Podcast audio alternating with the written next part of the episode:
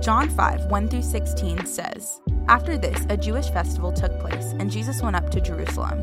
By the Sheep's Gate in Jerusalem, there is a pool called Bethesda in Aramaic, which has five colonnades.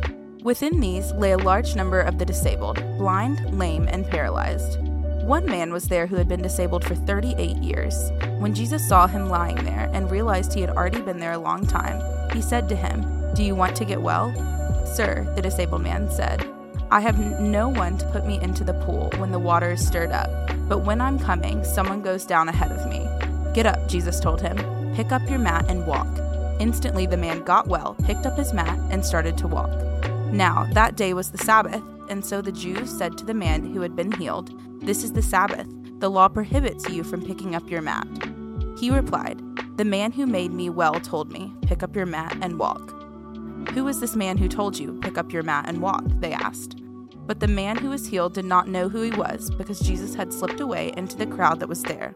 After this, Jesus found him in the temple and said to him, See, you are well. Do not sin anymore, so that something worse doesn't happen to you. The man went and reported to the Jews that it was Jesus who had made him well. Therefore, the Jews began persecuting Jesus because he was doing things on the Sabbath. To understand what really took place in this passage, we have to understand what the Pool of Bethesda was. There was a time where people believed that when the water stirred in the Pool of Bethesda, one person who was lucky, whoever reached the water first, would be healed. So you have to think thousands, hundreds, whatever it may be, people would lay around this pool and wait for the water to stir, and then try and go as fast as they can to reach healing. This man, in fact, was there for 38 years. He had been laying there, disabled.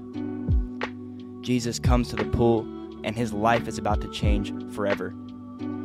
He displays his power in front of people for the, for the first time by healing someone who had been sick. He says, Get up and take your mat and walk. And what's crazy about this is that Jesus is, is saying that I am bigger than this pool. He is above the Sabbath, He is above the law, and He is God. Jesus is putting His power on display for the Jewish people in this moment. The Sabbath prevented someone from picking up their mat because it was considered work. But Jesus is saying, I'm above the Sabbath. I am the Sabbath. So pick up your mat and walk. The man's obedience is the reason he was healed.